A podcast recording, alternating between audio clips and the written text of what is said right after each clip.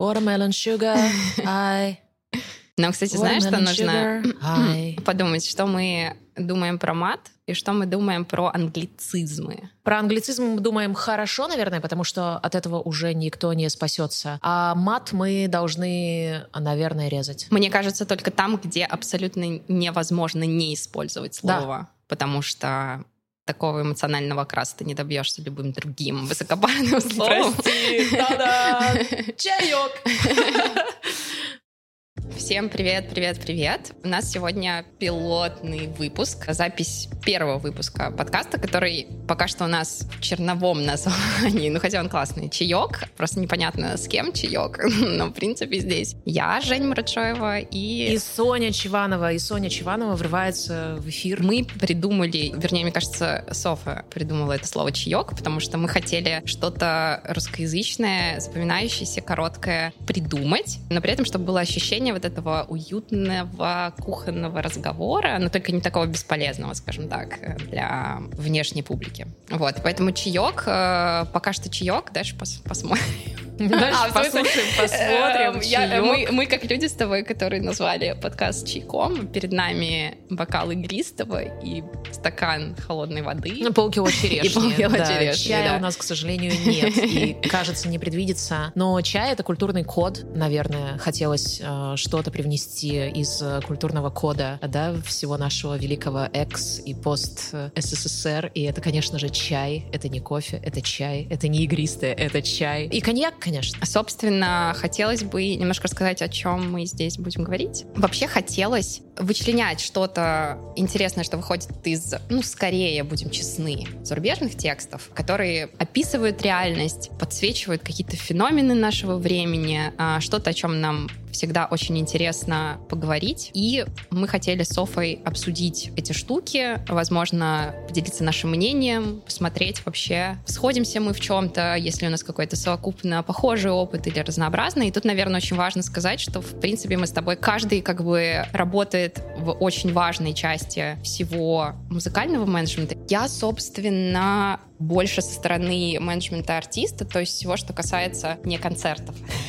Всегда проще сказать, чего это не касается для меня, чем чего касается. Но, в принципе, наверное, моя деятельность, которая более публичная, связана с э, тем, что я автор телеграм-канала, который называется hate- «Я ненавижу быть менеджером, это классно». И, соответственно, еще видео формата подачи новостей в музыкальной сфере. Соответственно, вот то, что мы сегодня хотим начать делать, это попытка выделить какие-то очень важные э, мнения, тексты, феномены и поговорить о них вот в каком-то смысле с разных углов. То есть Софа скорее совокупно с точки зрения концертной, туровой, фестивальной деятельности. При этом в любом случае, как я понимаю, менеджмент для тебя тоже близок. Просто я так понимаю, что он не есть прям совсем full time в отличие от меня, для которой менеджмент артиста — это прям full time Да, тоже краткое интро. Да, расскажи. А, Меня зовут Соня. Да, я делала концерты. Я делаю концерты, я, Я буду, буду делать, делать. концерты. Да, потому что лайв — это жизнь, это люди, это невероятное количество друзей э, по всему миру. Ну, еще, наверное, стоит сказать, что мы, конечно, с тобой много чего читаем на английском, да. Ну, как бы, да, во-первых, мы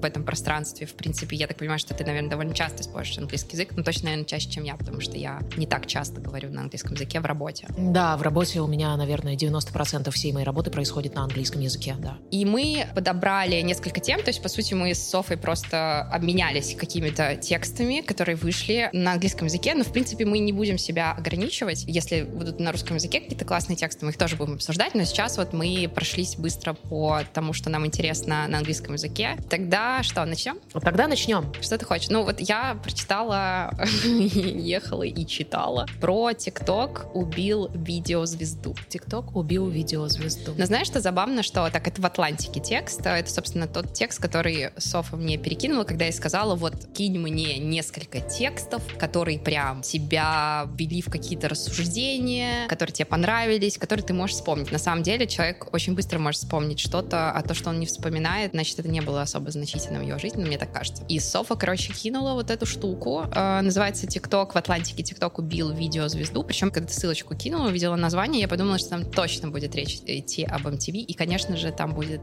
речь идти об MTV. Я могу, на самом деле, даже немножко объяснить, о чем тут разговаривают и о чем тут говорят. А вот и давай. Вот удивительно, что сначала они рассказывают много про классные видосы, которые там, не знаю, выпускают визуальные альбомы, которые может себе позволить только Бейонсе, и вообще, в принципе, заготовленные, красивые, креативные, масштабные клипы, в которых передано то, что артист хочет передать. Чаще всего это платформа YouTube, на которой все это выставляется. Собственно, MTV, мне кажется, это как типа времена до YouTube видеоплатформа. И я помню, что MTV, так же как и радио, то есть новые форматы, новые технологии, они, в принципе, всегда воспринимались очень жестко общественностью, и чаще всего считалось, что новый формат потребления убьет музыку, и так она убивается уже сто лет, все, все никак не убьется. Соответственно, здесь общее негодование тиктоками артистов, в которых они рассказывают о том, что лейблы их заставляют выпускать тиктоки. И говорят им, что пока достаточное количество тиктоков они с как бы сниппетом, то есть кусочком трека, пока они не выпустят, не хотят релизить этот трек уже в стриминге.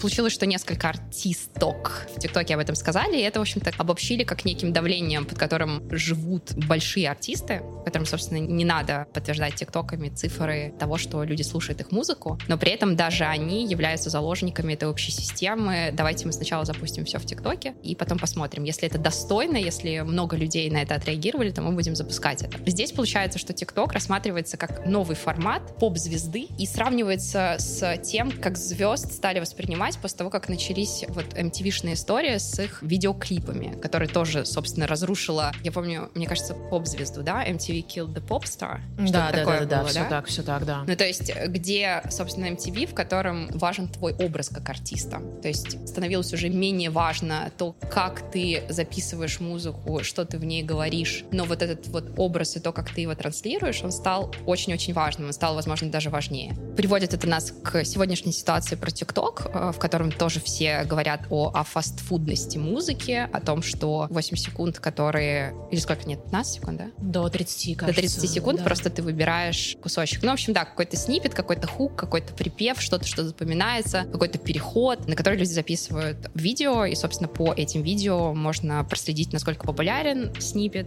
и вообще, как он расходится, в принципе. Слушай, ну и хочется здесь как раз впрыгнуть и добавить, что жалобы артистов, да, или, по крайней мере, рассуждения артистов на тему того, что происходит с ТикТоком, это не то, чтобы абсолютно точно показывает их понимание, зачем нужно быть на этой платформе, как мне кажется, опять же. Может быть, конечно, сам факт того, что артист должен становиться инфлюенсером, нарушает его планы, а также, возможно, входит э, в резонанс с его возможностью вообще быть этим инфлюенсером. Не каждый артист способен общаться с фанатом, не каждый артист, в принципе, является публичной личностью, умеет разговаривать, умеет быть смешным, абсолютно точно. Но вот это некоторое негодование, да, публично высказанное, оно все же и оправдано, и не оправдано, как мне кажется. То есть на платформе можно присутствовать, а можно не присутствовать. Ты можешь быть в ТикТоке, можешь не быть, а, верно? Но на данный момент у нас есть черное и белое, которое говорит о том, что вот а, музыкальный клип, э, да, клип на, на трек, это было сакрально, и это рассказывало некую историю, это объясняло трек. А ТикТок этого не делает. Но... Ну да, он скорее дробит и вот... Скорее да, дробит, является... веселит. Да. Может быть, пытается поймать тебя на этот крюк, заставляет тебя, вероятно, прийти к самому треку, может быть, послушать трек, но не посмотреть его визуальную составляющую. Но, опять же, мне кажется, что тут есть выбор просто не прийти в ТикТок, почему бы и нет, да? И, собственно, здесь авторы приводят, я так понимаю, пример. Это конец июня, кстати, текст, просто чтобы было понятно, что это не старый какой-то текст. Про, собственно, Бейонсе, с которой начинал с ее красивыми визуальными альбомами и, в принципе, очень красивыми чаще всего видео, что вот у нее есть аккаунт на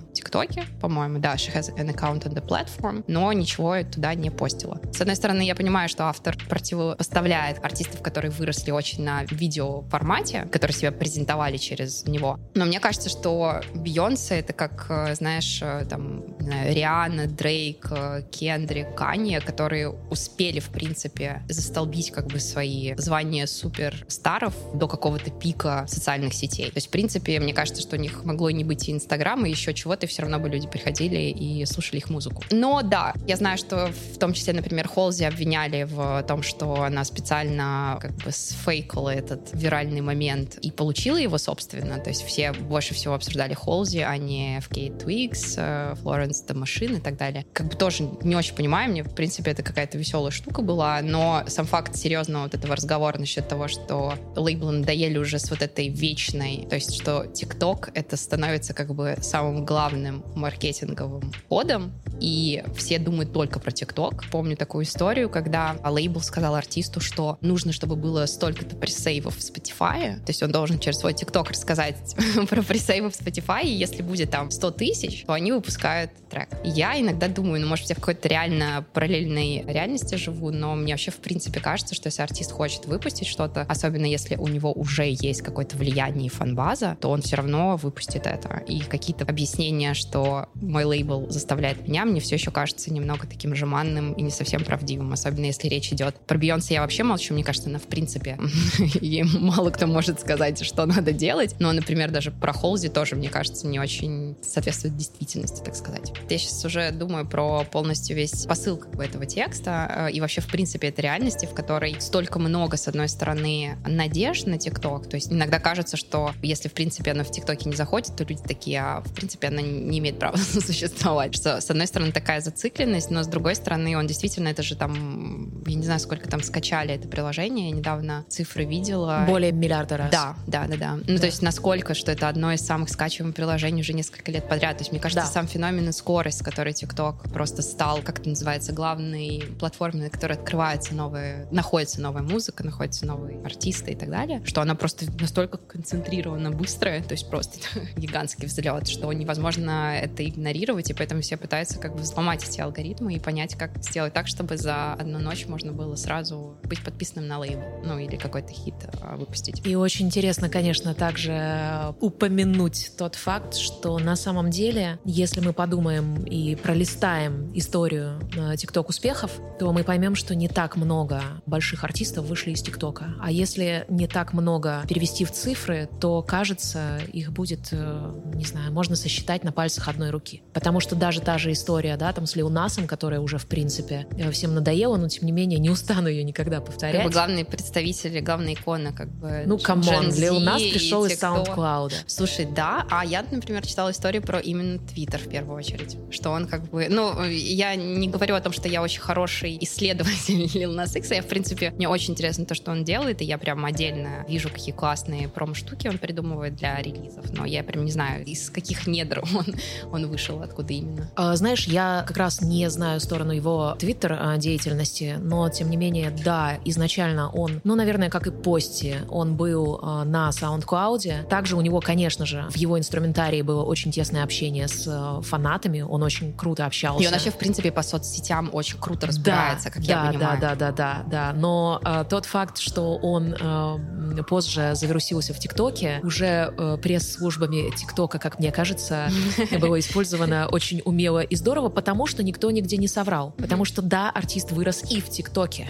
И сказать, что это очень большой тикток-артист, э, это абсолютно верно и правильно, потому что он правда большой в ТикТоке. Просто он стал там большим также. Угу. И если мы все-таки отмотаем, да, обратно и подумаем, а сколько по-настоящему найденных именно в ТикТоке суперзвезд мы увидели за последние 2-3 года, то, мне кажется, результат нас э, Слушай, ну, мне кажется, что если мы говорим про каких-то там э, очень больших типа звезд, то, наверное, нет. Просто сейчас еще есть вот это вот, знаешь, там большой, как-то известный в узких кругах кругах, да, то есть что не обязательно может быть фигура масштаба там B на секса, но при этом это там типа довольно, ну, например, забыла, как этого чувака зовут, 24K Golden или Golden 24K. Ну, в общем, 24K типа, Golden, да. Да, да, да, ну, то есть какие-то ребята, которые, ну, очевидно, хотя Lil Nas X очень-очень-очень быстро, мне кажется, стал реально, типа, поп-звездой. Знаешь, это вот то, о чем ты только что сказала, это еще меня приводит к мысли, я об этом думала, когда мы ехали сюда, о том, что вот зарубежные медиа, они вот если что-то происходит, вдруг завирусился какой-то трек, и все, они это так раздувают, они это показывают как тенденцию. Я уже не первый раз вижу это. Например, да, вот смотри, даже сейчас вот Stranger Things мы с тобой вот смотрели, и Running, Running Up That Hill, да, ну, типа все об этом говорят, вторая жизнь, трек начал, вошел там все плейлисты, начал чартиться. И вот такое же было в 20-м, мне кажется, с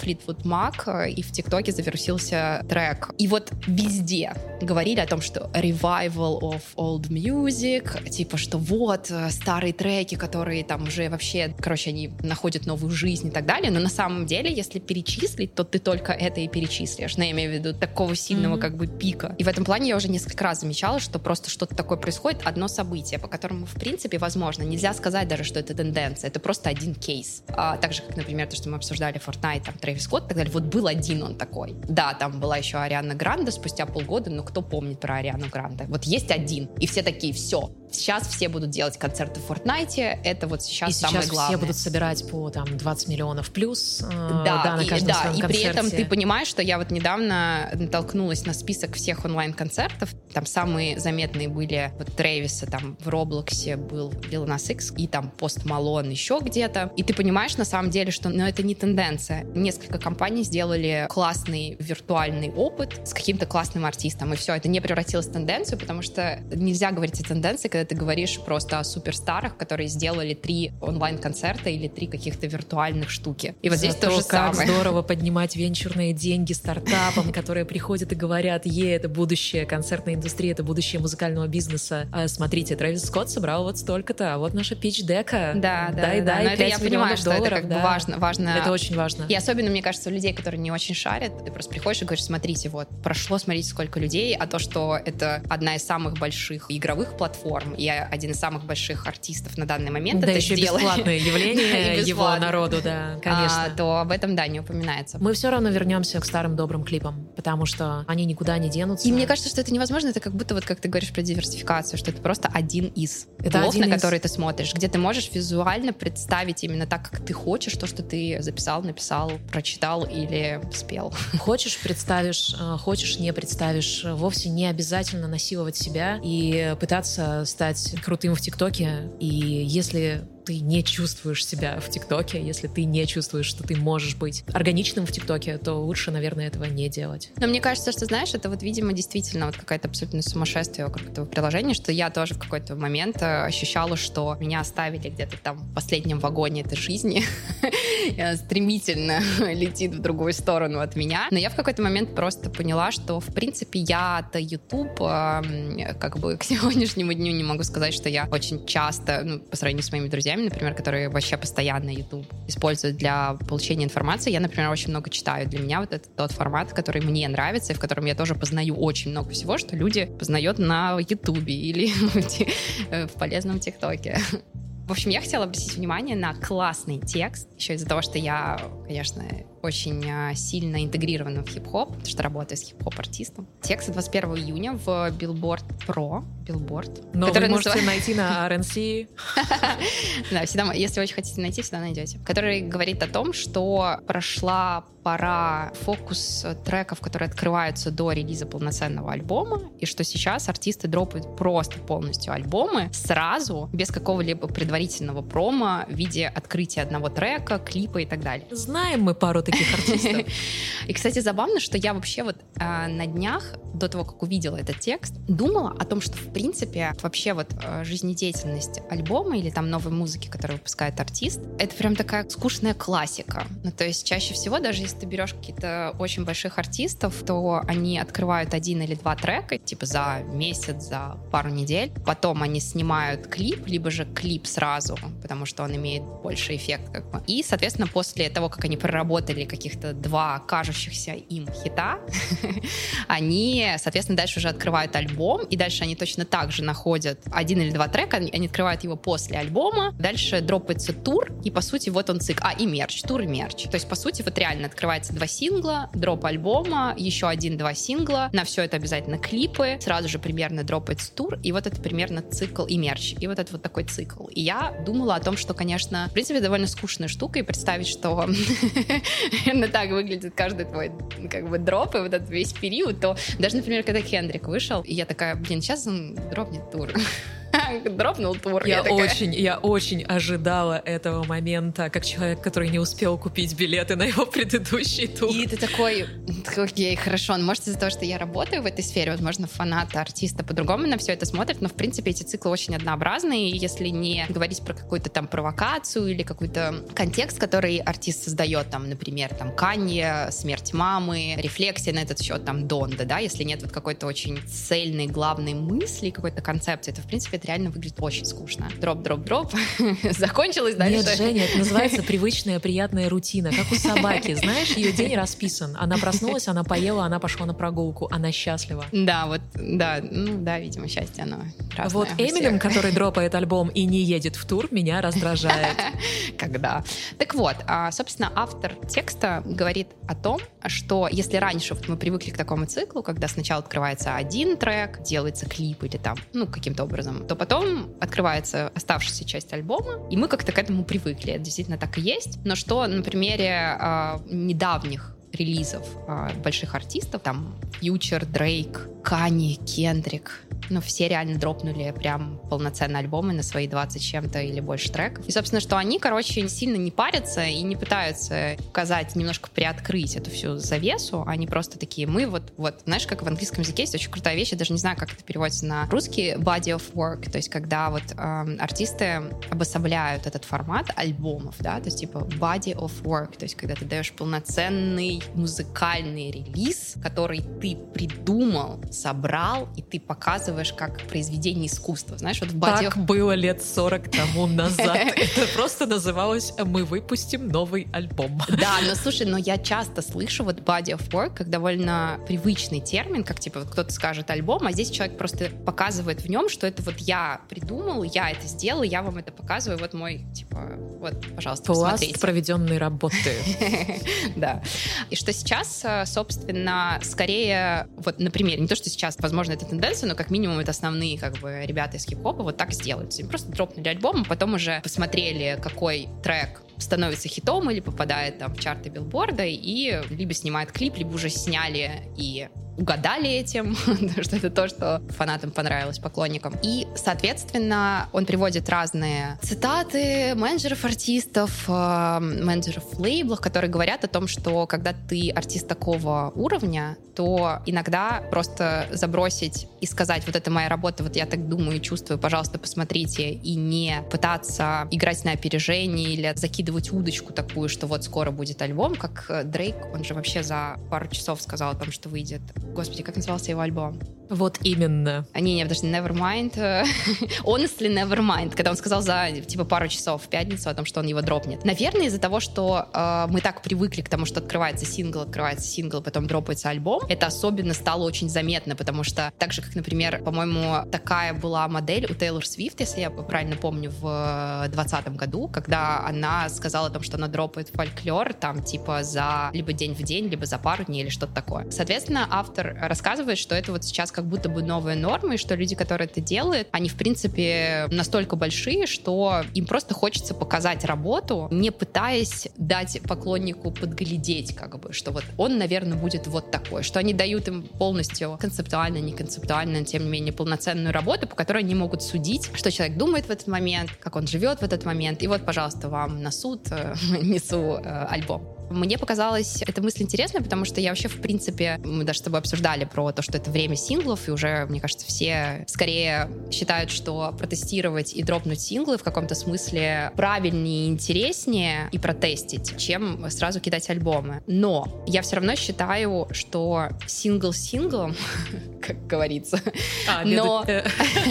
Альбому час. Э, да, но все равно от больших артистов ждут все равно альбомы. Как будто бы вот это невозможно пройти. То есть да, если, наверное, это начинающий артист, то, скорее всего, ему 10 тысяч раз э, каждый специалист скажет о том, что нужно делать синглы, синглы, синглы и смотреть. Но, в принципе, от артистов типа Джека Харлоу, Пост Малона все ждут, что дайте нам, пожалуйста, посмотреть, мы очень хотим посмотреть, как выглядит альбом. И тот факт, что сейчас как будто бы дроп-сюрприз, он выглядит как будто очень таким крутым бунтарским мувом, знаешь, типа, у тебя не начинается какой-то роллаут релиза, да, там, типа, за три месяца Бейонсе обложка в British Vogue, там, то есть, когда человек начинает потихонечку показывать тебе, как визуально и контекстно будет выглядеть твой альбом, когда ты просто такой, через пару часов новый альбом.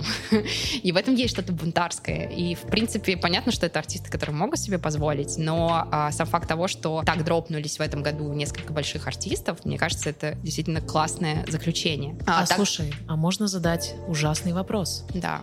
А вдруг всего лишь теория? Там просто нет хитов. И ты просто думаешь, ну ладно, хорошо, дам всем альбомам. А можно сингл следом?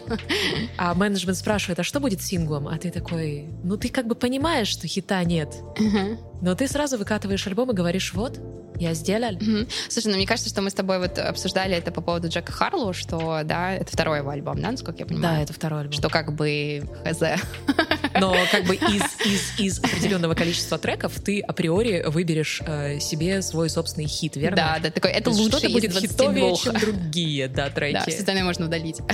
Собственно, это одна ну, то есть тебе, из э, версий. тебе, в принципе, такой формат, в котором дропается сразу альбом, он тебе близок сердцу твоему? Или... Однозначно. Да? Я росла, я росла на, в, наверное, эпоху концептуальных альбомов, когда они были, да, и когда от, э, допустим, группы Dream Theater ты не ждешь сингл. Вообще, в принципе, наверное, я пришла из тех жанров, где не было понятия сингл. Это как э, там достаточно ультимативные форм, формы металла, индастриала. Рика просто, он проснулся. Всего, чего угодно. Ну, то есть ты, ты от группы Death там или кого угодно, Горгород, ты не ждешь сингла. Ну, ты такой, дайте мне сразу все. Дайте мне сразу альбом, я пойду грустить в лес, э, в дождь, в снег и так далее. А, либо же от кого-то, кто тебе уже дал музыкальное наследие и успел умереть, да, там, условно, The Doors. Моррисон уже сказал, спел все, что хотел, он дал тебе сразу альбом, он не давал тебе синглы. Другое дело, что тогда альбомы были напичканы хитами. И если бы, опять же, условные Doors дропались сейчас альбомами, то, конечно, конечно, там каждый трек был бы хитом и каждый трек был бы синглом. Опять же, я не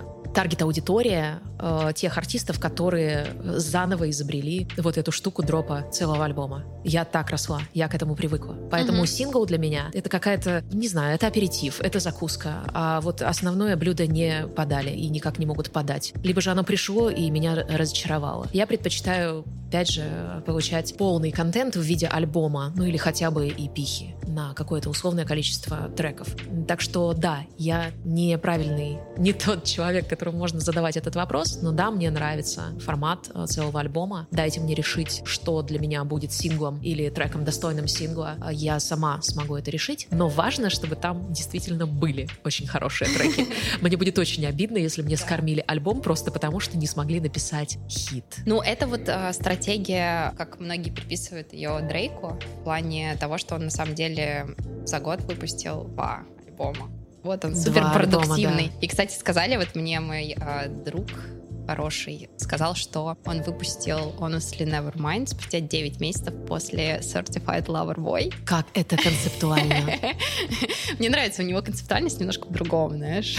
Он про эти ходы все продумывает. А, что, в принципе, как будто бы для того, чтобы постоянно подпитывать эту машину стриминга, и, в принципе, ТикТока тоже, у нас как бы все сейчас очень похоже с точки зрения цикличности и того, что о тебе помнят, если ты часто, если ты регулярно где-то. Если ты не артист, который Бейонсе и Риана, будешь всегда ждать и слушать альбом Бейонсе, и неважно, дропнет она сюрпризом или не сюрпризом, что, в принципе, чем больше контента ты выпускаешь, тем люди больше о тебе помнят или вспоминают. Но я вот, например, с... Допустим, я очень ждала, вот как отдельный как бы фанат, я очень ждала пост Малона, и, например, тоже вот мне как-то я такая, сколько там мы ждали, пять лет или сколько.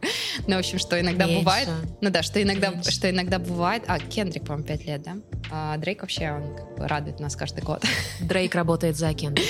Да, ну то есть имеется в виду, что то, что я тебе говорил до этого, что Дрейк, он прям, его считают как бы человеком, который прям вот, он знает, как функционирует эта машина популярности сегодняшнего дня, и что он ее правильно подпитывает. То есть сейчас он тейп выпустил, потом он плейлист, потом он просто, наверное, там, не знаю, плейлист любимых треков других артистов выпустит, ну, короче, что-нибудь, чтобы о нем помнили.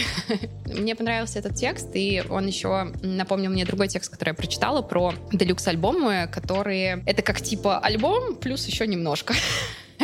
То же самое, только чуточку подороже. То же самое, но в другом цвете. Да, мы это знаем в кей-попе. Да, ну потому что, конечно, пока что можно снисходительно только относиться к этому формату, и как будто бы из-за того, что все вот за этими чартами билборда так сильно охотятся, что возможность выпустить делюкс, то есть, по сути, выпустить те же самые треки и добавить инструментал, ремикс, диджей-версия, оно заставит людей еще раз послушать то же самое и даст тебе какой-то буст в плане цифр. Но делюксы тоже, как вот сейчас этот автор выделил это как некую тенденцию, хотя бы которая присуща не одному артисту, а 5-10. Также тот текст, который я читала, он был как раз про 2020 год, когда все поняли, что концертов не будет, и чтобы привлечь больше внимания к контенту, который ты выпускаешь, а, начали прям много, там, с Лилу Зиверта, как я понимаю, который начал, начали просто дропать делюксы, и это дошло просто до, кажется, какого-то верха лицемерия, когда Уикенд просто дропнул спустя типа, 3, 4, 5 дней, ну, то есть он даже не подождал чуть-чуть.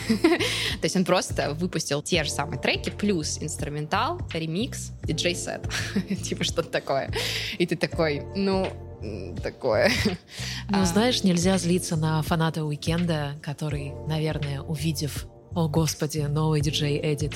Побежал покупать. Нет, ну знаешь... Возможно, это самый идеальный диджей edit. Может быть, может быть, это самый идеальный, да, трек в его жизни, как бы edit этого трека, и он побежал его слушать. Наверное, тут также играет роль то, кто этот слушатель, кто пошел за делюкс-альбомом. Да, Наверное, да. если ну, есть, есть этот обычно, покупатель... кстати, вот э, я разделяю твое мнение, ты сейчас вот сказала об этом, что, в принципе, вообще называют делюксы фан-сервисом. Ну, в плане да, того, что верно. это как раз это тем, кто есть. очень ждет от тебя да? что-то, и им надо чем больше, тем лучше, потому что они тебя любят, и они тебя слушают. Да, и... это и есть та самая коровая аудитория, на которой и зарабатывают артисты. Угу. Это те самые 20%, которые генерируют 80% прибыли. Ведь все стремятся как раз забрать большее количество обычной публики в вот в эти условные 20%. Угу. Да, вот в эту одну пятую от э, всех слушателей. Просто у кого-то этой коровой аудитории всего лишь 5%, и нужно добить до 20 средних по рынку. У кого-то 15, и нужно чуть-чуть еще доработать. И вот так или иначе, цель в том, чтобы продать еще чуть-чуть вот тому самому фанату Викенда,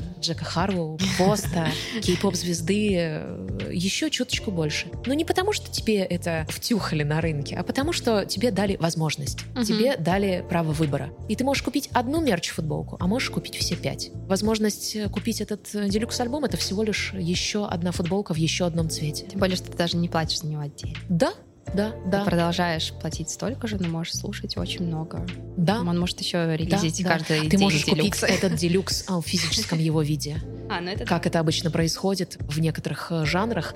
Ну, в а, хип-хопе особенно. Особенно, особенно, конечно, это будет просто еще чуть более премиальное издание, еще чуть более красивое, еще одна книжечка внутри. Чуть больше VIP. Тебе дадут, да, да, да, да, все животные равны. Вот так, так, так все и работает.